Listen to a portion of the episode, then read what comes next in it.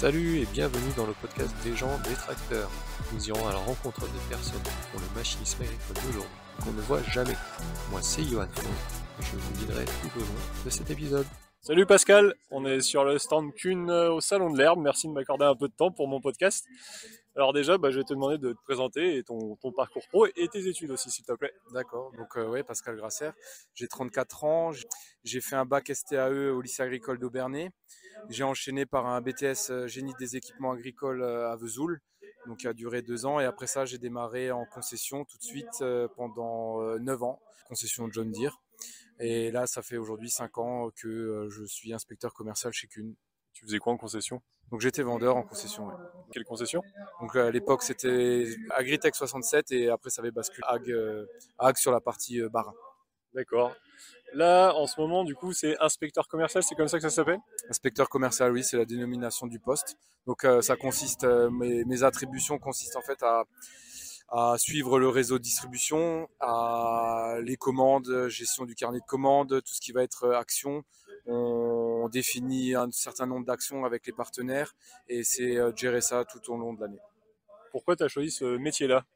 Alors j'ai choisi ce métier-là, c'était dans la continuité du métier de vendeur. À vrai dire, on fait toujours un peu de commerce, mais ça a un peu bifurqué. On est quand même plus dans la gestion de réseau, mais toujours avec un pied dans le commerce. Et j'ai choisi ce métier parce que c'était déjà lié à une opportunité. Oui, je l'ai choisi par, euh, par passion, en fait. ouais. C'est quoi une semaine type d'un inspecteur commercial chez Kuhn? Alors la semaine type, euh, en fait, euh, la semaine type, il n'y a pas vraiment de semaine type.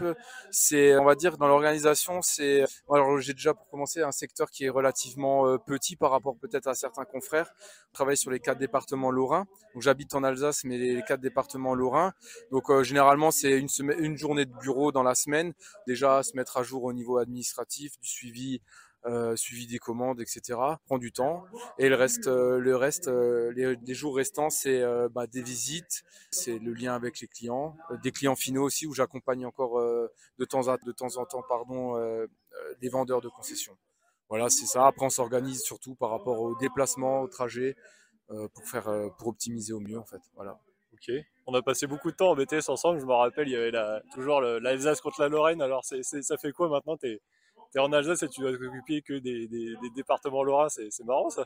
Alors, euh, d'ailleurs, je ne fais pas du tout l'Alsace, mais effectivement, euh, je connaissais pas Lorraine, la Lorraine. Donc, à l'époque, on était à Vesoul, on avait toujours des conflits, entre guillemets, euh, Alsaco, euh, et le reste du monde, entre guillemets.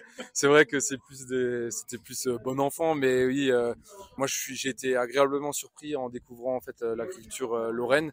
Et aujourd'hui, je m'éclate vraiment, je m'éclate vraiment avec les gens qui y sont, des vrais gens. euh, euh, J'affectionne euh, les Vosges, les Meusiens. Enfin, honnêtement, il n'y a pas d'endroit en Lorraine où où j'ai effectivement de problème. Et puis il y a quelque chose que je trouve étonnant, c'est que ben, la- les Lorrains, mine de rien, ils apprécient quand même beaucoup les les Alsaciens et on est quand même bien perçus et surtout chez Kuhn. Donc voilà.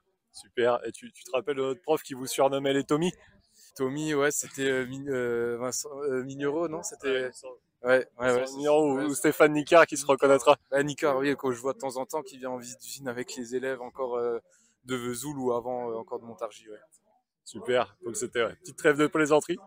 Euh, c'est quoi qui te motive le plus dans ton travail actuellement?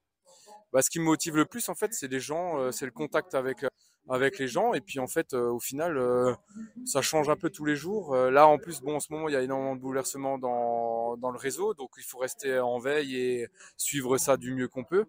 Euh, mais ce qui me motive en plus, c'est bah, déjà la largeur de gamme. Il y a, il y a des choses à dire. Euh, un matin, on peut se retrouver à vendre, euh, ou proposer un, un à tapis comme celui-ci, où il y a de la, vraiment de la technicité. Un endaineur comme ça, une presse. euh, Enfin, c'est la diversité en fait qui me motive. En fait, voilà. Comme ça, tu t'ennuies jamais, c'est ça? Non, on s'ennuie pas. hein. On s'ennuie pas. Et puis généralement, euh, on est quand même souvent appelé, donc euh, on n'a pas le temps de vraiment s'ennuyer. quoi. Très bien. Quel est ton meilleur souvenir professionnel à date?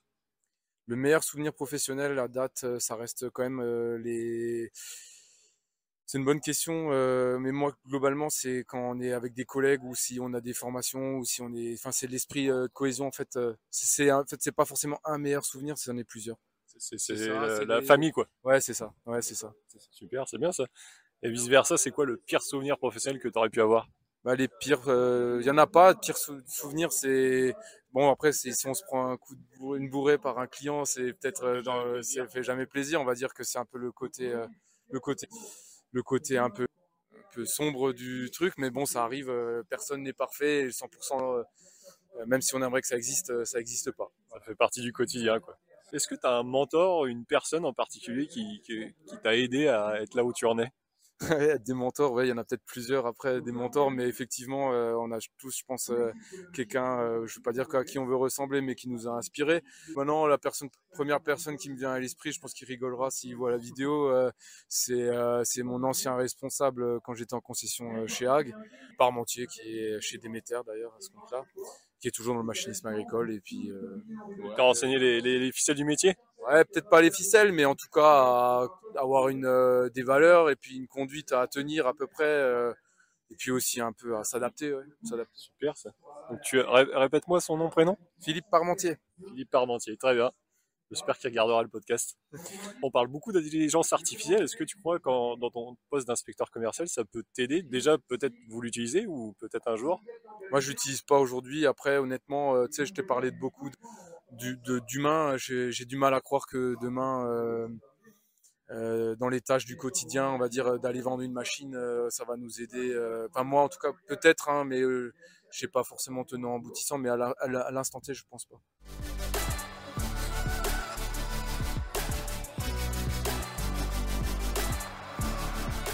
Est-ce que tu penses que les utilisateurs des machines Kuhn, ils lisent les manuels d'utilisation? Euh, Je pense qu'il y en a qui les lisent. Je pense qu'il y en a beaucoup qui les lisent pas. Tu, sais pourquoi? Euh, Peut-être parce que euh, c'est barbant, peut-être parce qu'ils pensent savoir. Non, je pense que 90% ne doivent pas les lire, c'est certain. Est-ce que tu penses que ça vous cause des problèmes, en tout cas au service technique, je sais que tu es niveau commerce, mais... Des problèmes aux clients, oui au service technique quand après on leur dit il faut faire ça ou alors après. Après on a ce qu'il faut dire aussi c'est qu'on a des globalement dans les engagements des partenaires qui vendent des machines leur rôle c'est principalement aussi de mettre en route enfin de à la livraison c'est préparer la machine la mettre en route expliquer aux clients. Donc généralement c'est quand même plutôt bien fait et ça c'est notre force. Donc après on n'a pas forcément on n'a pas forcément de gros de gros problèmes par rapport à ça. Mais généralement si le client il cherche une info il, il sait la trouver. Après les notices aujourd'hui on a quand même euh, chez Kuhn la force hein, d'avoir des outils pour les clients, donc notamment avec euh, par exemple MyKuhn, le site internet, où euh, le client peut créer un compte et enregistrer sa machine qu'il vient d'acheter et va retrouver bah, toutes les toutes les infos en fait, les éclatés pièces, enfin tout lié à sa machine. Donc aujourd'hui, j'ai envie de dire, il a presque, enfin les gens n'ont presque plus d'excuses à pas avoir eu l'info à la machine liée à la machine qu'ils ont achetée sur ce, sur ce portail qui est accessible à tous les clients, ils vont retrouver aussi des vidéos par exemple pour euh, leur apprendre à utiliser euh, telle ou telle fonction? Ouais, ils vont retrouver euh, des vidéos, des tutos spécifiques. Ils vont retrouver ouais, de la documentation vraiment liée par rapport à la machine et aussi des tutos, des vidéos. Super. Vous, vous avez des gens chez qui font ça ou vous faites, sous-traiter? Tout est fait en interne par des, personnes support produit principalement ou alors après des gens bah, du marketing ou responsables produits. ça va dépendre vraiment de la vidéo et ce qu'on veut mettre en avant.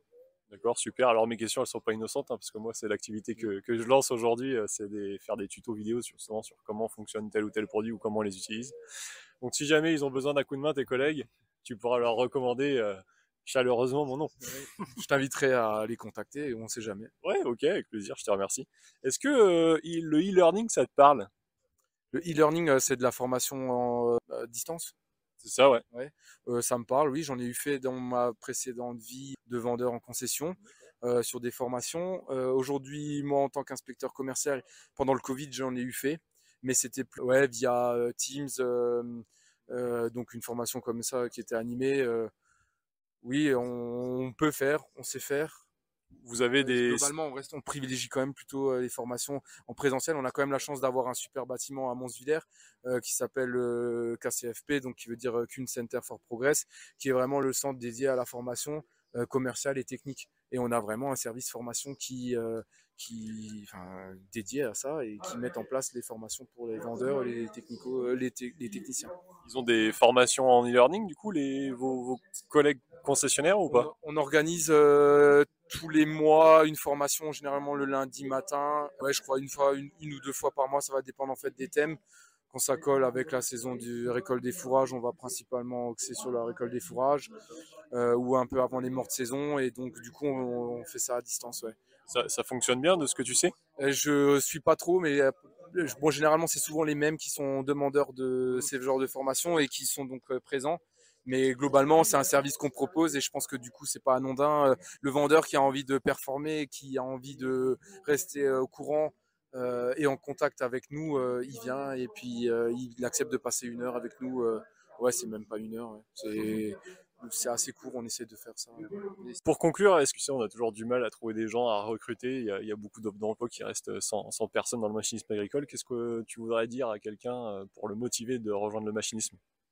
Ben, le motiver, il faudrait déjà que ça vienne de lui. Il faut déjà que lui-même soit motivé à vouloir travailler. C'est vrai que je suis en contact vraiment avec euh, énormément de monde et effectivement, euh, le, le- le- le principal problème aujourd'hui où, où le, le manque, c'est effectivement de, de recruter des personnels euh, même compétents et motivés parce que on n'a pas forcément besoin d'avoir les compétences de base, mais la motivation et c'est la motivation qui va emmener vers la compétence. C'est mon avis. tout le monde recrute. Après, voilà, si on a envie de progresser et puis de, de faire partie d'un euh, d'une famille, hein, parce que mine de rien, nous, ça fait dix ans qu'on se connaît, et puis euh, ça fait dix ans, voilà. Euh, mais tout le monde se connaît, c'est un domaine qui est quand même en constante évolution, et surtout où il y a du travail, quoi. C'est c'est bien, c'est bien. Quelle est la prochaine personne que je devrais inviter? Quelqu'un à me recommander? Hum, C'est une bonne question, j'en aurais beaucoup, parce que forcément, quand on connaît du monde, après, des personnes... Une- ouais, seule, au pense. Une seule bah, Tiens, par, par exemple, Philippe Parmentier, tu pourrais le retrouver. Ouais. Alors Philippe Parmentier, il travaille où tu m'as dit Déméter.